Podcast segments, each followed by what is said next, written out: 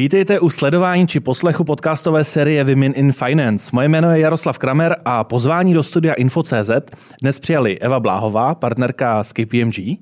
Dobrý den, děkuji za pozvání. A Andrea Lauren, investiční partnerka z Rockaway Capital. Dobrý den.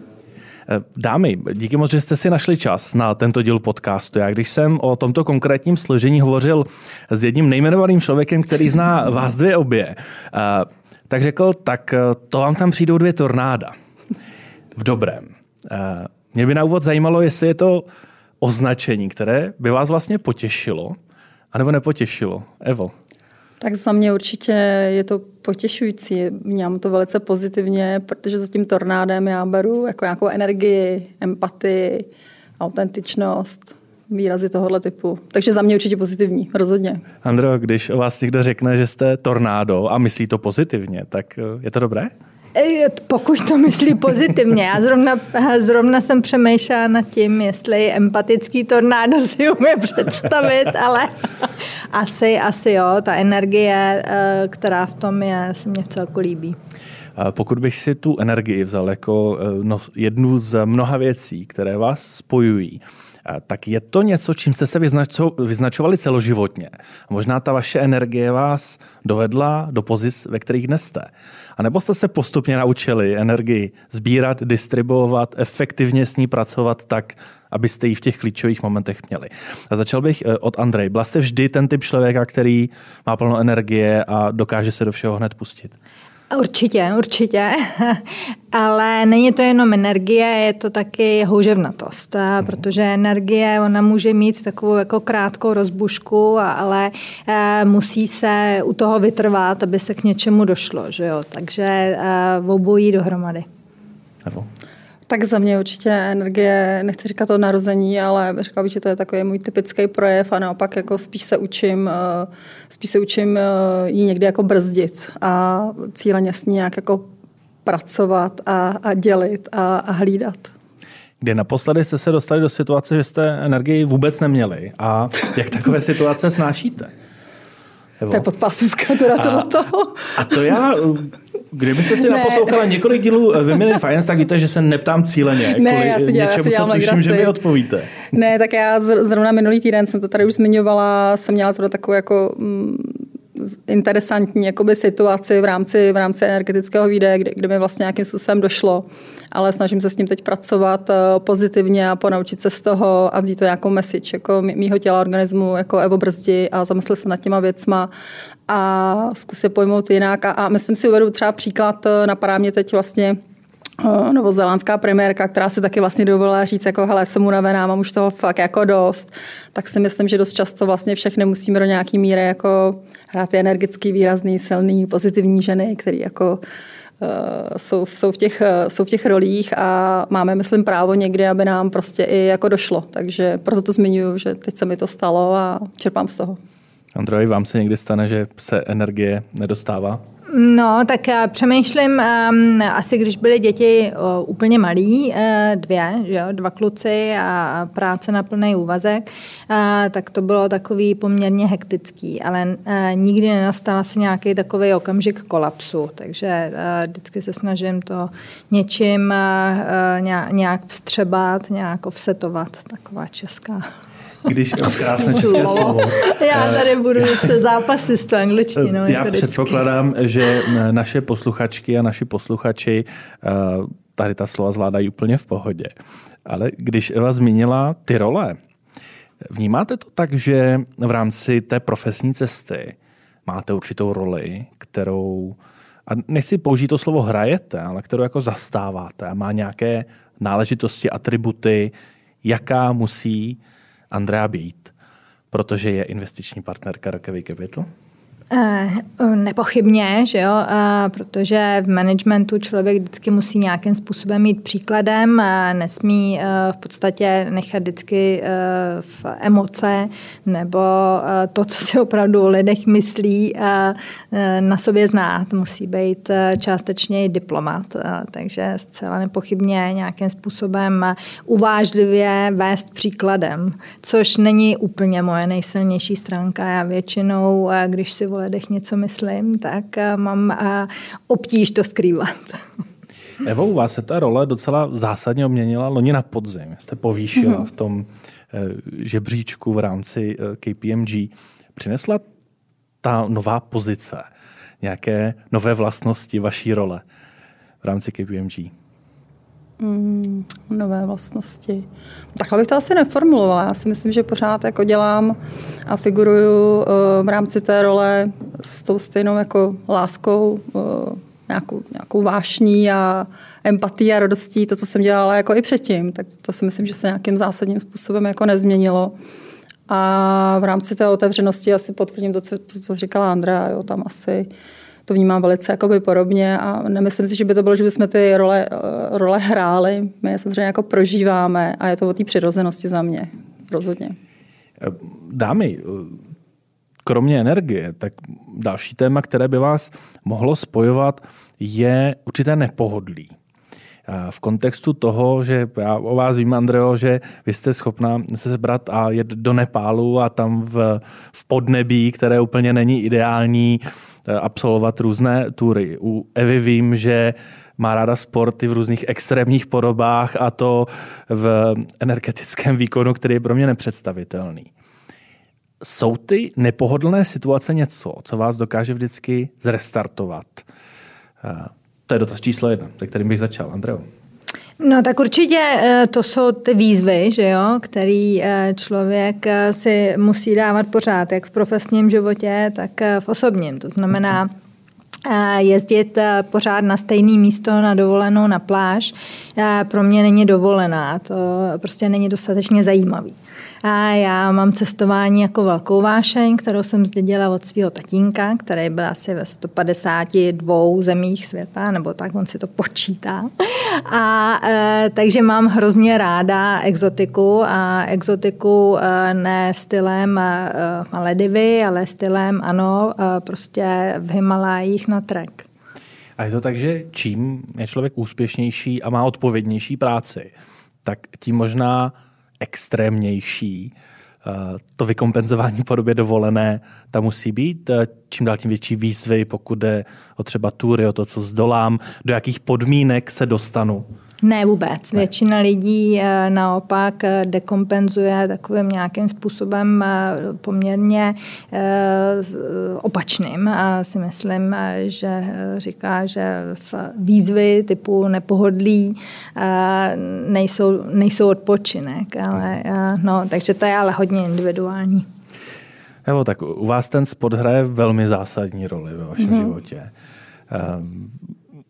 Je to pro vás skutečně něco, co vás dokáže zrestartovat, anebo už po těch letech i vlastně aktivního závodění hmm. ani tak moc ne? Já bych říkala, že to je kombinace. Jako pro mě je to do jisté míry jako nějaká jakoby závislost a zároveň jako vypuštění jakoby toho stresu a je to kombinace. Vlastně ta, ta cesta třeba přípravy na, na ten závod, tak pro mě ta cesta je ten cíl. A samozřejmě je to o té jako partě, já jako nejsem moc jako individualista, takže je to o té skupině těch lidí, kteří se toho účastnějí, o té o o dynamice a o tom upuštění toho ventilu, že každý má něco jiného pro, jako v rámci toho koníčka bych řekla, jo, někdo prostě sportuje, někdo něco nakupuje, někdo má různý partnerství, někdo se věnuje alkoholu, každý má kulturu. Jo, každý máme nějaký jako ventil, jo, a pro mě vlastně ten sport je nějaký způsob eh, ventilu, který mi vlastně pomáhá, nabíjí mě a strašně mě na tom baví ty lidi. To je jakoby ten primár. Jaký ne sport? ten fyzický výkon. Triatlon a skalpy. Hezky. Uh, cestování teda je vaším ventilem, je to tak? Jo, nebo, je, no. Nebo máte ještě nějaké, nějaké jiné? Uh, ne, to je velký ventil, určitě. Dámy, já bych se rád uh, úplně kratice vrátil ještě k těm rolím.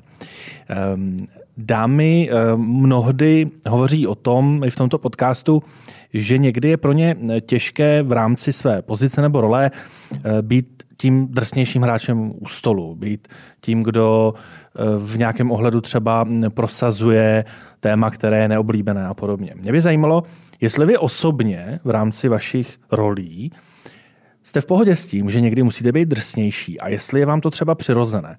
Začal bych uh, s Evou. Um, dobrá otázka, jestli je mi to přirozený. Jako nemám s tím problém. Jako, mm, možná si to do nějaký míry někdy asi užívám. Nemám s tím problém. A dodatečný dotaz, jestli jste to tak měla vždy. A další dodatečný dotaz, abych eh, nebylo málo, jestli vám to někdy v té souvislosti bylo vyčítáno, že jste drsnější právě proto, že jste žena. Jako v souvislosti s tím, že jsem žena, asi, asi uh-huh. nikdy. A, nebo když to jako za, za KPMG, tak si nemyslím, že bychom rozlišovali uh, v rámci ty tady jako diverzity pohlaví, jako tyhle ty typy projevů, eh, to rozhodně, to rozhodně ne. Jako, buď to je to přes příliš a jedno, jestli jsem žena nebo muž, ale je to o tom projevu a o té formě a ten content. nepřepískla. Myslím si, že ne. Myslím si, že můj šéf je velmi empatický a že by mi to určitě už jako řekl. Andrej, jak to máte vy?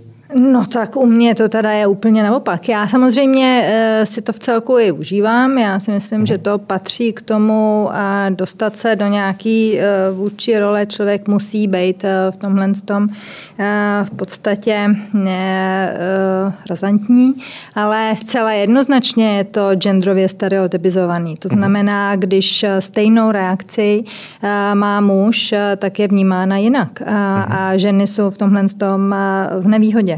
Mm-hmm. Já si teda ještě můžu reagovat. Já si myslím, že to je strašně jako uh, o tom prostředí, o té kultuře, jo, o čem se pak specificky bavíme. Jo. Když se vezmu jako firmu, kde pracujeme, nebo pak se bavíme o nějakém prostředí u klienta, jo, to, to strašně závisí. Jo. Tak jak jste se ptal, tak si stojím za tím, jak jsem to formulovala.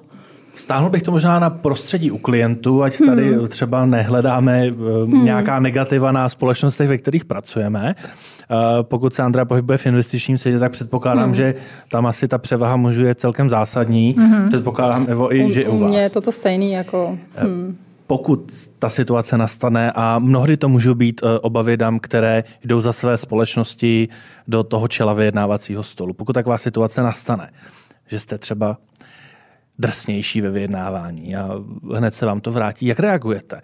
Jak se snažíte tu situaci sklidnit? Co jsou ty vaše kroky, kterými si třeba zpětně zase vezmete určitou, řekněme, nadvládu nad tím jednáním? Teď doufám, že volím vhodná slova, jo, ale eh, určitě tušíte, kam tím mířím. No, tak ale tak ta nadvláda, ona v tom, v té eh, fázi, kdy člověk teda tlačí dopředu, tak tam eh, bývá taky.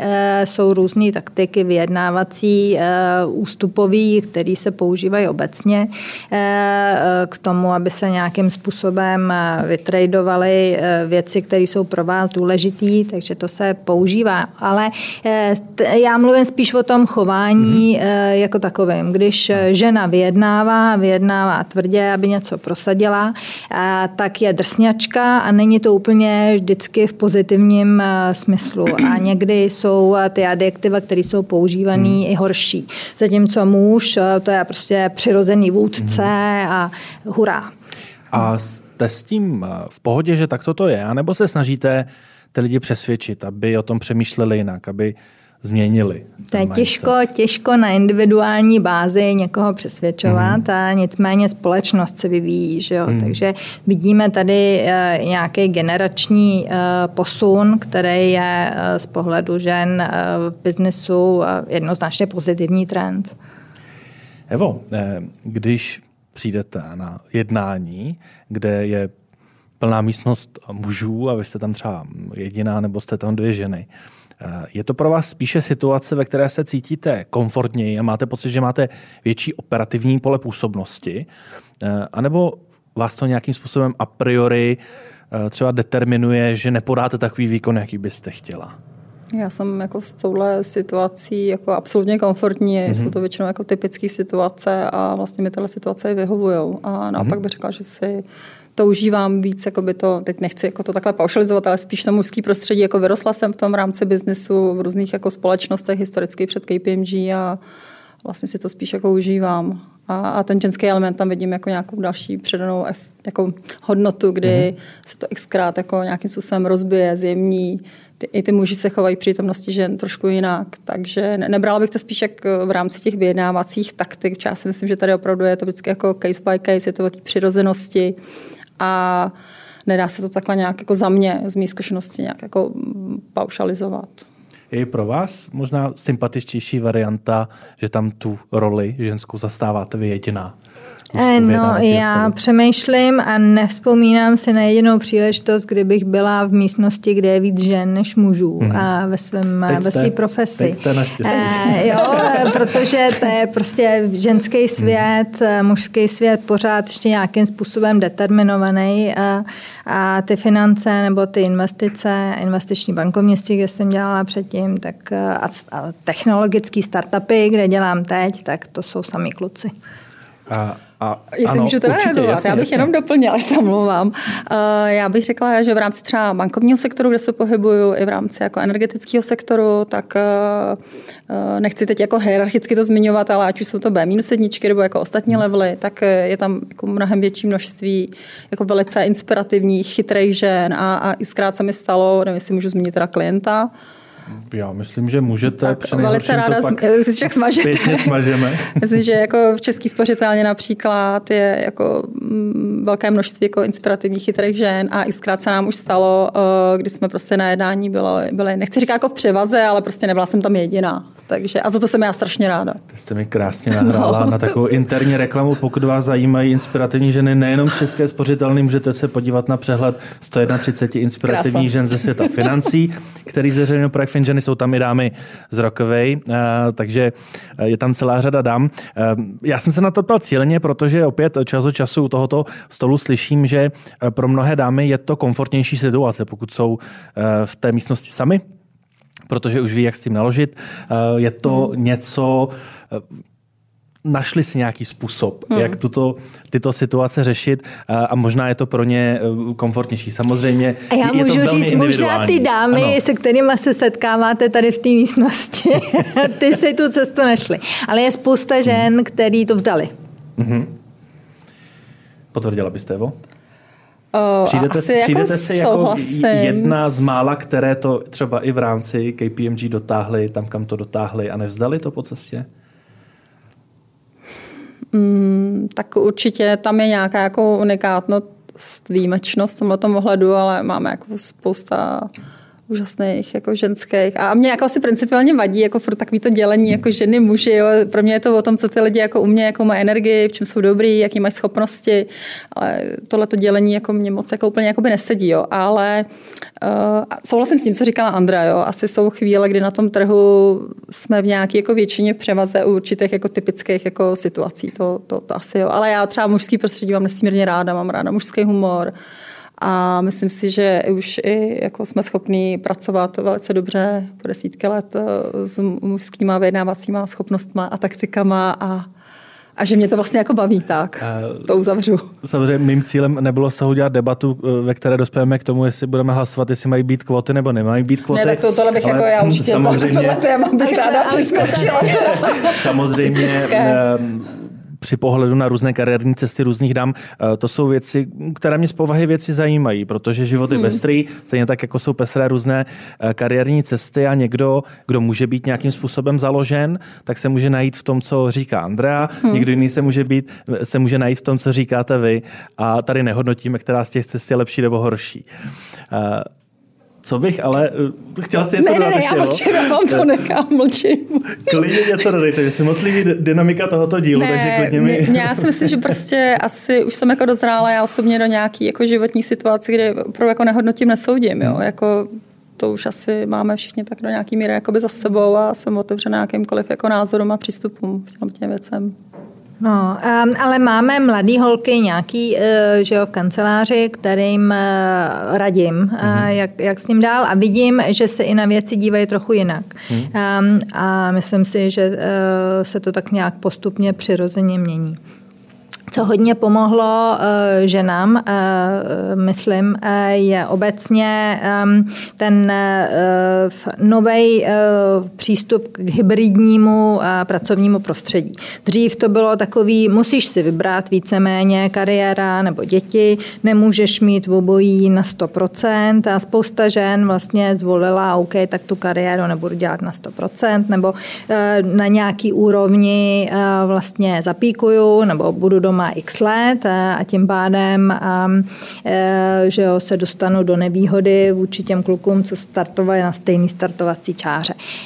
Nicméně to hybridní prostředí, kde pracují ženy z domova a v podstatě si tam ten svůj čas řídí, je pro ně velký posun pozitivní, protože jim dovoluje, že jo, to, v čem oni jsou významně lepší, a to je ten multitasking. Takže žena, když je v té kanceláři, tak opravdu musí být jenom v té kanceláři. Když je doma, tak stihne stejnou práci a k tomu ještě milion dalších věcí, který ten chlap by vůbec nedokázal nebo nedokázal by to tak srovnat a sprioritizovat, nebo uh, jo, uh, takže tohle je třeba super. A máme holky, které jsou um, na mateřský nebo se chystají na mateřskou a plánují, že tam budou třeba z tři měsíce nebo šest měsíců, uh, ale už od šestého týdne, že začnou pár hodin prostě něco dělat, jak to budou stíhat a my jim dáváme tu flexibilitu a tohle za mě třeba je super.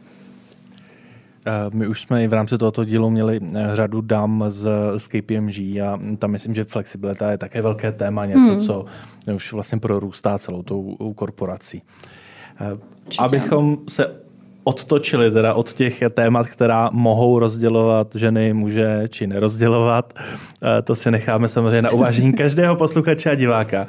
Tak by mě trošku bokem zajímalo, Kdybyste eh, měli aktuálně nastoupit v roli mentorky k nějaké skupině žen, velmi ambiciozních, eh, co si myslíte, že by bylo to vaše nosné téma? To, kde vidíte, že byste skutečně dokázali jim předat něco extrémně hodnotného?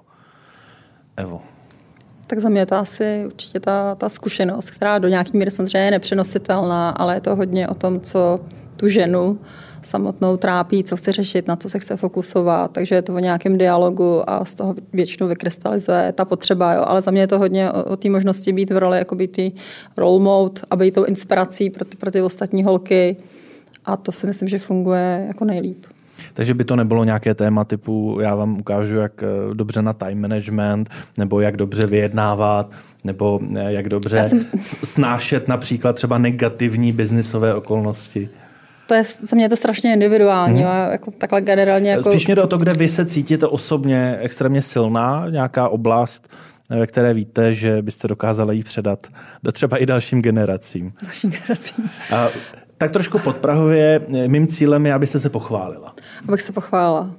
Dobře, tak uh, asi by to byla oblast uh, týkající se toho samotného biznesu, v kterém jsem vlastně mm-hmm. 30 let, takže nějaké jako vztahy, naslouchání, důvěra, empatie, ale já si myslím, že tyhle věci se nedá jako naučit a předat. Jo. Já myslím, že ty mm-hmm. lidi to mají v sobě přirozeně nějakým mhm. naturelem a když je poslat, pošlete na 20 školení, tak uh, se to nenaučí s tím papírem. Jako, jo, to prostě tam není. Jo.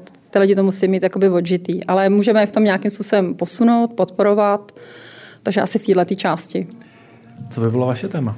Přemýšlím eh, zuřivě celou tu dobu. Možná, ehm, že mm, ano, jít příkladem, jedna věc, ukázat, eh, že když člověk něco opravdu chce, tak se eh, najde tu cestu a že není třeba volit, jak už jsem tady že ho, zmínila, mezi kariérou a rodinou. Ehm, a že ani jedna kariéra nemusí být to, u čeho člověk musí zůstat celou dobu. Já jsem třeba s kariéru změnila před pár lety úplně absolutně. Eh, nějaký eh, zkušenosti, nějaký, nějaký eh, know-how jsem si odnesla z toho investičního bankovnictví do toho světa, ve kterém se pohybuju teď, ale vlastně jsem Eh, z velké instituce, z globální banky, že jo, z Londýna, eh, kde jsem pracovala eh, v roli poradce, přešla do role startupisty. Založili jsme tady firmu, kterou jsem sama řídila a o tamtuť jsem po pár letech šla do role investora, ale opět do startupu. To znamená prostředí, který je významně odlišný od toho, kde jsem se pohybovala těch předešlých 15 let.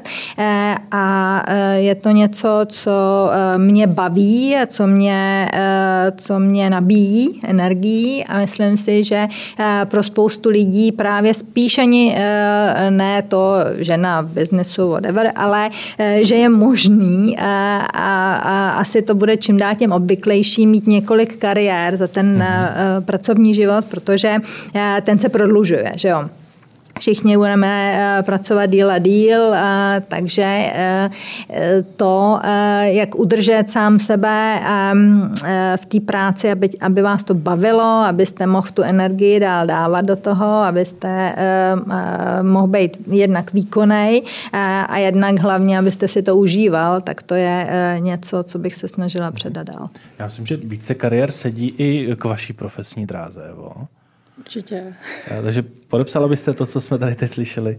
Jako podepsala bych to, abych to spíš jako rozšířila mm-hmm. o tu mhm. část, že za mě jako ta kariéra, ne, nebo kariéra, to, co dělám a co mě baví a naplňuje, není ta moje životní cesta jakoby jediná. Jo. Za mě je to prostě kombinace dělat ty věci, co mě baví ve smyslu mojí rodiny, mýho syna 15 letého. Já vždycky, když jsem můj šéf mě ptá, jestli měla nejlepší projekt, tak já říkám, ten můj syn, jo, ten, ten se mi zatím povede jako nejvíc bez uh, nulového revenue.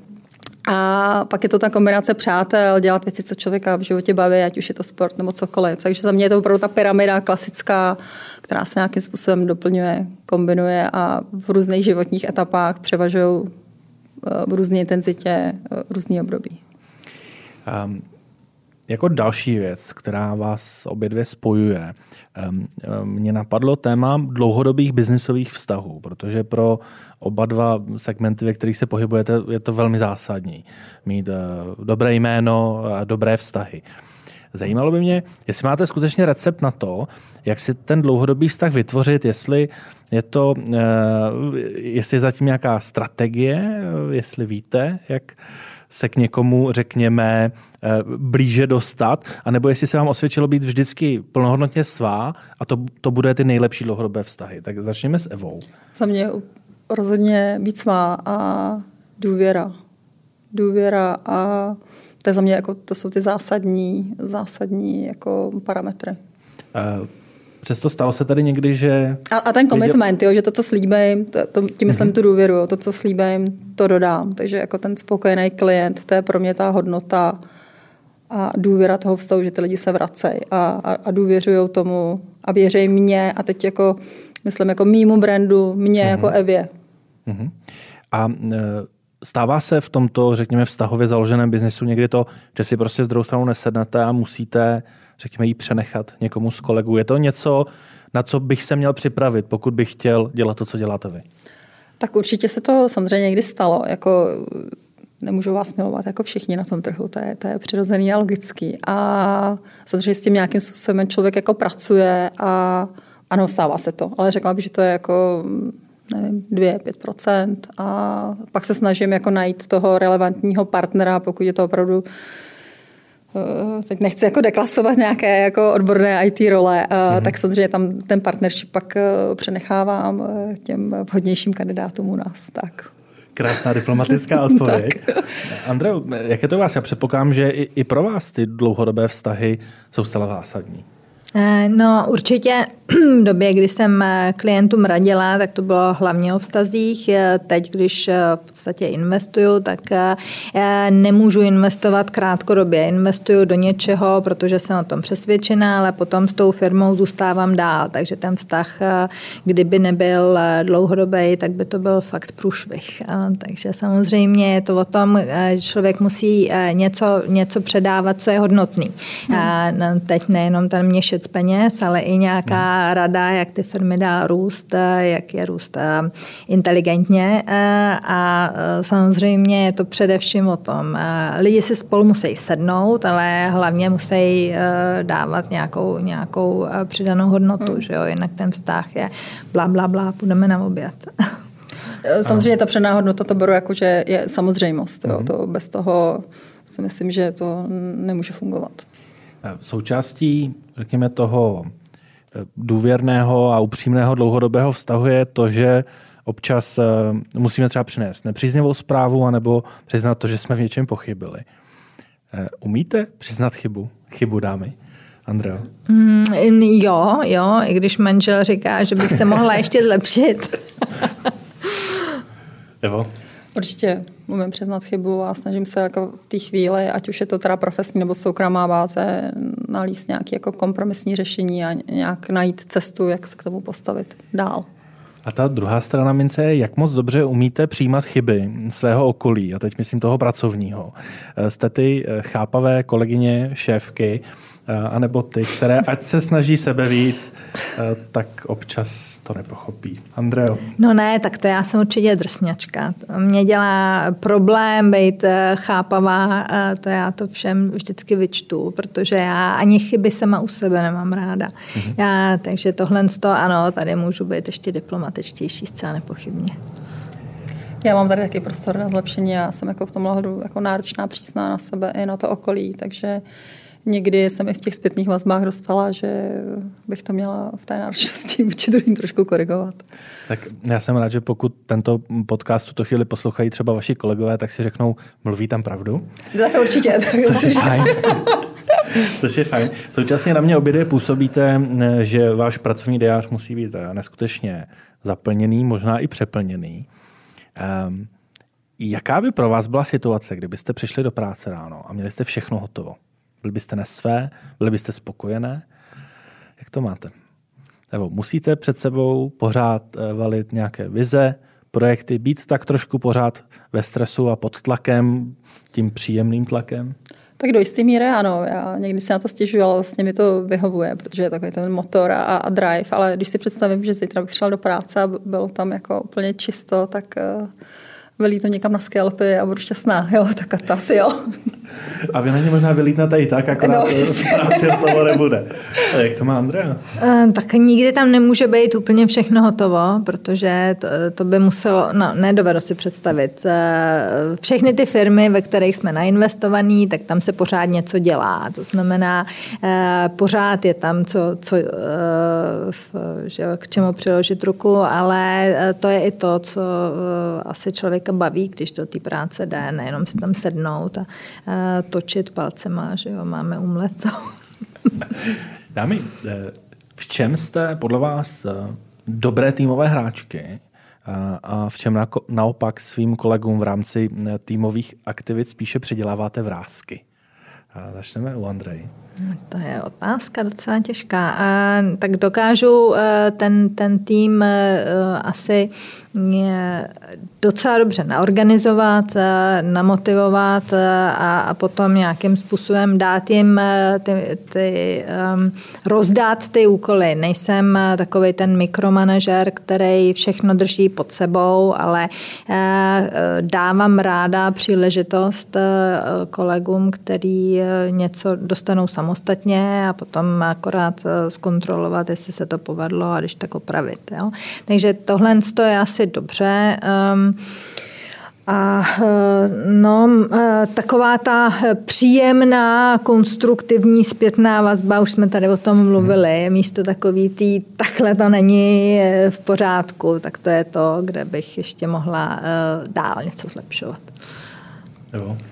Tak za mě asi ve zkratce, já jsem spíš takový typ toho stmelovače, který jako konektuje ty lidi nějak tam mm-hmm. dohromady, ale snažím se jim dávat tomhle ohledu svobodu. Samozřejmě jsem k dispozici, když je potřeba eh, v rámci pak eh, plnění nějakých úkolů, jestli se tak stalo či nikoliv, ale snažím se mít takový ten eh, sice jako důrazný, ale svobodomyslný přístup, protože mě samotný to takhle jako vyhovuje v rámci té hierarchie, takže snažím se tomu přistupovat tímhle způsobem. Teď bych vám rád položil takové tři moje oblíbené dotazy, které občas v rámci těchto podcastů pokládám. První dotaz zní, kdybyste potkali eh, své já v době, kdy jste začínali v pracovním procesu a popsali jste jí, co všechno dneska děláte, eh, tak jaká byla, by byla ta reakce? Eh, byla by hodně překvapivá, poplácela by vás po zádech, nebo řekla by vám, Ježíš, ty jsi se zbláznila, když jsi měla úplně jiné plány, sny, ambice. Andreo. Hmm. Já si myslím, že to je docela, eh, do, docela jsem došla, kam eh, moje mladé já by se, by se mu líbilo dojít. Není to takový to nějaký promarnění šance, nebo kdybych byla bejvala, tak by to bylo lepší. Takže v tomhle tom jsem asi velmi, velmi spokojená. A měla jste vždy realistickou představu o tom, co vás čeká? Třeba když před vámi byla velká výzva nebo možnost no, změny kariérní. Byla jste vždy v tomto realistka? Tak uh, asi, asi jo. Já jsem měla uh, vzor ve svým mamince, která uh, po revoluci začala dělat poměrně rychle kariéru a v podstatě ukázala mi, že jsou možnosti, že jo, že vlastně tam ten skleněný strop úplně v, nemusíte hledat. Um, takže mě asi jo. Evo. Já jsem zapomněla tu první otázku. První otázka. Jo, co, moje mladé a moje, moje malé mladé já by určitě řekla, že jo, tak to je pecka, to jsi přesně ty. Jako, já jsem ráda, kde jsem, co dělám a myslím, že to takhle bylo od toho prvopočátku. A ta dodatečná otázka je stejná. Jestli jste vždy měla realistickou představu o tom, co ta vaše pracovní výzva obnáší? Tak uh, asi většinou ne, že jo, tak člověk jako ne, ne vždy tuší, do čeho jako pak fakticky jako vpluje, jo. Takže ono jako ty představy ne se vždycky jako potkávaly s tou realitou. Eh, já když se to vemu třeba v rámci té mojí cesty, ať už to byla jako japonská firma americká, teď eh, KPMG, tak uh, už tohle na to mělo strašný vliv v rámci, v rámci těch očekávání. Druhý dotaz, který bych vám rád proložil, se týká toho, že obě dvě vaše práce jsou velmi pestré. Kdybyste si skutečně mohli jedno dopoledne nalinkovat pouze aktivitami, které vás naplní, víte, že eh, vás budou nejvíce bavit. Hmm. Budete se v nich cítit plnohodnotně. Tak jak by ten kalendář vypadal? A cíleně říkám jenom dopoledne, abychom to sesekali jenom na ty skutečně nejnaplňující, nejvíce naplňující aktivity.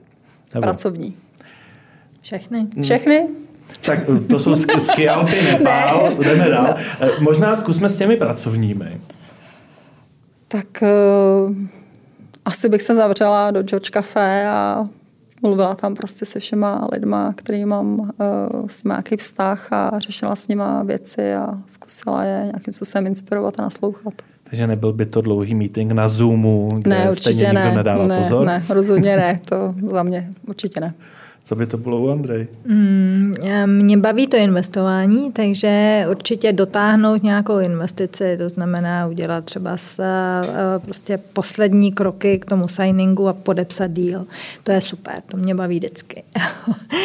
no, ale eh, co jsem, proč, proč jsem říkala všechny aktivity? Mm-hmm. Já si myslím, že je super důležitý um, a e, po, po e, pár desítkách let, co je člověk v práci, ještě víc to e, mít dobře namixovaný. To znamená nevěnovat se jenom té kariéře nebo jenom té práci, ale mít tam vždycky čas i pro nějaký ty volno, volno časové aktivity. Takže já začínám každý den ráno procházkou s našima ridgebackama a to, mhm. to si myslím, že na hodinu jdeme do lesa a to bych tam chtěla vždycky mít. Nebudu tak se to je dobrý time management, no. na hodinu do lesa. Nebudu se ptát, v kolik hodin ale jdete. Brzo ráno. Dámy, závěrem, další z mých oblíbených dotazů, jestli se umíte pochválit, a nejenom sama pro sebe, ale třeba i veřejně, jestli je to něco, co je vám blízké a jestli je to i třeba vhodné. Evo. Tak veřejně se asi nějak jako Nenapadá mě teď nějaký case, kde bych se teda nějak veřejně chválila. Spíš mě asi potěší jako ocenění tohohle typu od někoho, koho beru jako, a je to pro mě jako důležitý a ocením to, ale asi takhle, asi, asi ne. Andreo? Přemýšlím, co znamená veřejně se chválit a myslím si, že jako self-promotion je něco, v čem obecně teda ženy jsou výrazně slabší než muži. Takže tady, tady si myslím, že děláme chybu. Dlouhodobě a strategicky bychom měli v tomhle přidat.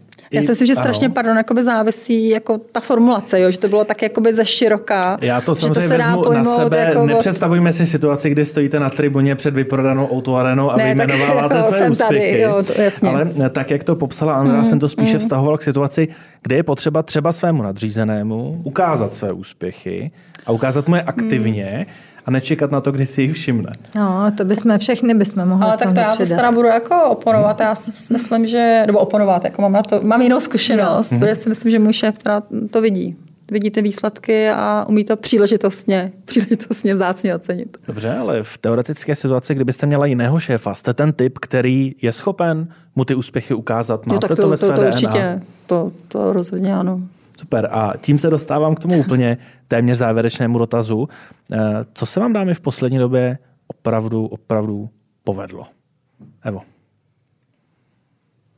Co se mi opravdu povedlo? Eh, co mě asi napadá první je, že se mi daří jako přežívat pubertu mýho syna.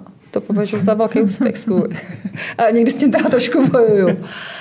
A mm, daří se mi prostě žít tak, jak, eh, tak, jak si přeju. Takže to je takový, bych řekla, všeobjímající tohle chvíli. Andreo. No, um, něco konkrétního, aby to bylo, eh, aby to zaujalo. Tak narejzovali jsme eh, v loni nový fond, investiční fond eh, od externích investorů pro venture investování, který má působnost tady v celém regionu a hodně se teďka díváme na věci v Německu, nový investiční příležitosti. Takže to je takový nějaký milník, který Eh, se dá použít. Eh, a co se eh, osobního života týče, tak mladší syn se dostal na osmiletý Gimpl, na který chtěl, taky letos, nebo v loni vlastně, bylo taky super, takže tak. Já, já možná tady ještě si můžu doplnit ještě do, toho, do té profesní části. Já jsem mluvila, že do toho skáču, ale... To, to už je trošku tradicí úplně v pořádku. ne, tak uh, v té biznisové části jsem jako pyšná na to, že KPMG se daří jako nějakým způsobem rozrůstat to naše portfolio. Děláme tu delivery end-to-end a to mě jako baví a naplňuje, když vidím pak toho spokojeného klienta a dává to prostě smysl, má to nějakou přidanou hodnotu. Jsem rád, že máme oškrtnuto, že jsme pochválili musela i společnosti, jsem si, musela jsem si tady polívčičku. Jsem musela. v souvislosti s tím, co jste obě dvě, obě dvě odpověděli a um, řešili jsme toto téma v rámci um, jiného dílu podcastu Women in Finance, uh, akorát teď um, nemohu divákům říct, jestli už vyšel nebo teprve vyjde, protože ještě mm. nemáme úplně jasno, kdy který díl vyjde. Uh, vy jste obě dvě zmínili jako svůj úspěch, určitý třeba úspěch svých dětí. Mm-hmm. Um, máte to tak, že chcete, aby i vaše děti vnímali váš úspěch za svůj a daří se vám to? Eh, tak eh, je, je spousta debat nad tím, co je eh, že jo, genetický vlohy versus výchova. Já si myslím, že to, co dělají vaše rodiče, jakým jsou vám vzorem, tak to vás hodně formuje v tom profesním životě. Takže oni vidějí, že oba makáme, manžel je doktor teda, takže v úplně jiný profesi a myslím si, že si z toho odnášejí pro život život eh, určitě hodně. Eh, a to, jakým způsobem my jim radíme, jak si můžou vybrat, že jo, zrovna v tom akademickém vzdělání eh, je ta odbočka poměrně brzo, tak to taky asi je nějaký náš úspěch nebo nějaký náš, náš input do toho jejich života. Přesto, abych ještě u té otázky zůstal, přála byste si, aby jednoho dne přišli a řekli, já už teď chápu jako ty určité oběti, které ta profese přinášela, vidím ten úspěch, jako mám si fakt dobrá. A oni to už říkají. Říkají? Hmm, hmm. Tak to máte skvěle doma v tomto ohledu. Nebudu se možná ptát, jestli to ten 15-letý syn v pubertě aktuálně ne, tak ten říká. To, ten to neříká. Teda ale toho. jestli je to něco, co vám přijde že je podstatné a důležité, protože vy jeho úspěchy vnímáte za své, tak jestli to má fungovat i naopak. A já se na to ptám i cíleně v kontextu eh, prezidentských voleb, protože velmi hmm. výraznou figurou v kampani Danuše Nerudové hmm. byl její syn Filip. Hmm. A, eh, a což eh, i z řady mediálních vystupů víme, že to pro ní hrálo opravdu zásadní roli, hmm. jako osobně. Tak já navážu na Danuši, tak uh, můj Filip si myslím, že v tuhle chvíli to ocenit uh, jako neumí jako veřejně, třeba jako vnitřně uh, to tak nějakým způsobem vnímá. Nicméně v rámci nějaké ty inspirace jako mý cesty nebo na, na, naší rodiny, tak si myslím, že je to o tom, Eh, že bych si přála, aby on byl jako slušný a vzdělaný člověk a ať bude jako cokoliv, tak snažím se mu ukázat jakoby tu cestu a musí prostě pak jednou dělat věci, co ho budou bavit a naplňovat. A jedno, jestli to bude instalatér nebo ajťák, to asi, to asi vůbec neřeším v tuhle chvíli. Připravte se na, mo- na moment, kdy vám tuto část konverzace někdy přehraje, až dobře, budete mít nějaké argumenty. Hlavně, aby byl šťastný. Přesně tak. Eh, dámy, byť bych eh, s vámi ještě eh, velmi rád hovořil další hodinu, čas vyměřený pro tento podcast se završil. Proto úplně velmi rychle na závěr, Evo, kam byste mě doporučila jet na extrémní Alpy? Vaše oblíbené místo? Nebo jenom ski Alpy? Nemusí být extrémní. extrémní ne, pokud je tak asi bych doporučila Silvretu, to je nejkrásnější, jedna z nejkrásnějších oblastí na hranicích jako Rakouska, Švýcarska, Itálie. Ale i v Krkonoší budete šťastný. Je to o tom, s kam jedete a s kým spíš. Tak. Andreo, kam bych se měl vypravit eh, za exotickými dobrodružstvími? Eh, pojďte se mnou do Indonésie eh, v srpnu. No, pojedeme na Borneo za orangutanama. No tak to zní skvěle. Dámy, moc děkuji, že jste si našli čas na podcast Women in Finance. Hosty byli Andrea Lauren. Těší mě. A Eva Bláhová. Moc děkuji za pozvání.